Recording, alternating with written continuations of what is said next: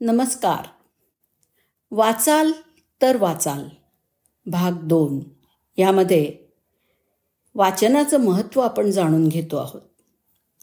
याचे आणखी पैलू आपण आजच्या या भागामध्ये ऐकूया. जू हा एकमेव असा समाज आहे ज्यामध्ये निरक्षर लोक अजिबात नाहीत.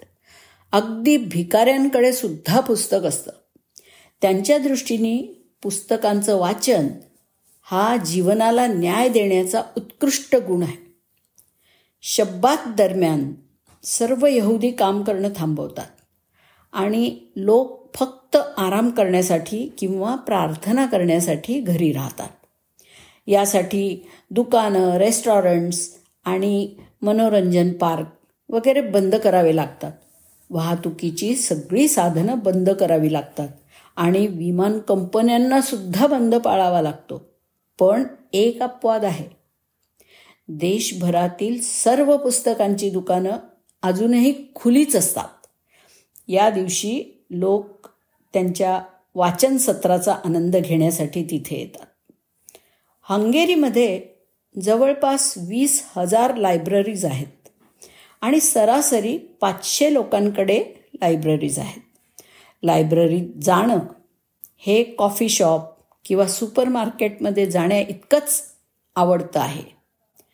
हंगेरी हा जगातला सर्वात लक्षणीय संख्येने पुस्तकं वाचणारा देश आहे. इथं दरवर्षी पाच दशलक्षाहून अधिक लोक नियमितपणे वाचन करतात जे या देशाच्या लोकसंख्येच्या एक चतुर्थांशापेक्षाही जास्त आहे. ज्ञान ही शक्ती आहे आणि ज्ञान ही संपत्ती आहे. एखादा देश किंवा व्यक्ती जो वाचनाला महत्त्व देतो आणि पुस्तकांमधून ज्ञान गोळा करतो त्याला त्याच्या अंगभूत ज्ञानामुळे आणि विद्वत्तेमुळे चांगलं वागवलं जातं. विद्वत्त्वंच नृपत्वंच नैवतुल्यम कदाचन स्वदेशो पूज्यते राजा विद विद्वान सर्वत्र पूज्यते. असं म्हणतात. याचा अर्थ असा की विद्वान आणि राजा यांची तुलनाच होऊ शकत नाही. कारण राजा त्याच्या राज्यात पूजनीय मानला जातो पण विद्वान मात्र सर्वत्र पूजनीय मानला जातो. ते कोणत्या उद्योगामध्ये किंवा कोणत्या पदावरती काम करतायत हे महत्त्वाचं नाही. जे लोक सहसा वाचन करतात त्यांची विचार करण्याची पद्धत खूप वेगळी असते. आणि जरी त्यांच्याकडे चमकदार अशी कामगिरी नसली तरीही त्यांची मानसिकता चांगली असते. बऱ्याच व्यक्तींकडे भरपूर पैसा असतो परंतु केवळ ज्ञानाच्या अभावामुळे ते अभिजाततेपर्यंत पोचू शकत नाहीत. इस्रायली लोकसंख्या विरळ आहे पण प्रतिभासंपन्न लोक तिथे खूप आहेत. देशाचा इतिहास छोटा असला तरी आठ नोबेल विजेते झाले आहेत. इस्रायलचा स्वभाव कठोर आहे. बहुतेक जमीन ही वाळवंट आहे पण ते त्यांच्या देशाला हिरवगार ओयासिस बनवू शकतात. इथला अन्न उद्योग देशांतर्गत पुरवठ्यासाठी पुरेसा आहे आणि इतर देशांना मोठ्या प्रमाणात निर्यातसुद्धा करतो. इस्रायली समाज हा सुव्यवस्थित आहे आणि इस्रायलींना जगभरातल्या लोकांकडून आदर मिळतो. लोकसंख्येच्या तुलनेमध्ये हंगेरी हा नोबेल पुरस्काराचा देश आहे. हंगेरीला मिळालेली नोबेल पारितोषिकं भौतिकशास्त्र रसायनशास्त्र वैद्यकशास्त्र अर्थशास्त्र साहित्य शांतता अशा अनेक क्षेत्रांशी संबंधित आहेत. त्यांचे शोध इतके अनेक अनेक आहेत की लोक सहसा म्हणतात की ते मोजले जाऊ शकत नाही. लहान वस्तूंपासून ते उच्च तंत्रज्ञान असलेल्या उत्पादनांपर्यंत असे ते शोध आहेत.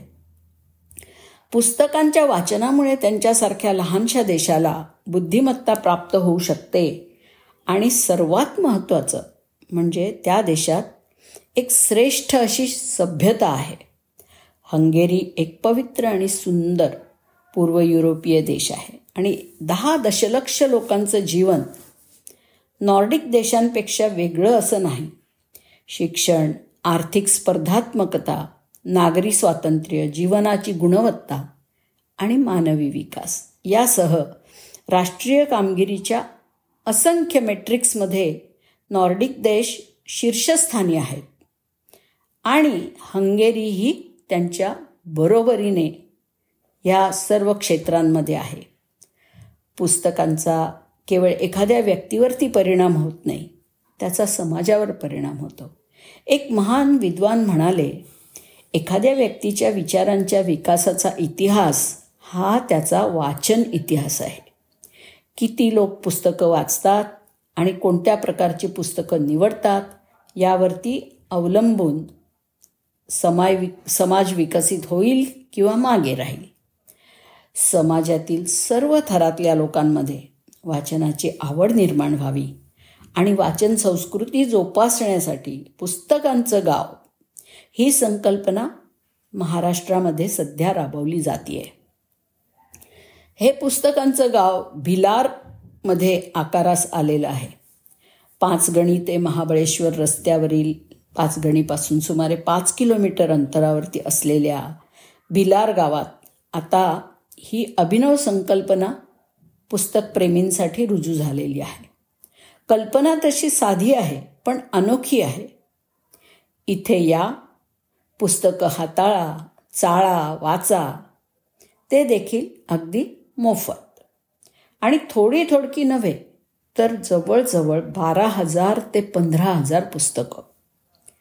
या पुस्तकांची व्यवस्था त्यांच्या त्यांच्या साहित्य प्रकारानुसार गावातील वेगवेगळ्या बावीस ठिकाणी केलेली आहे.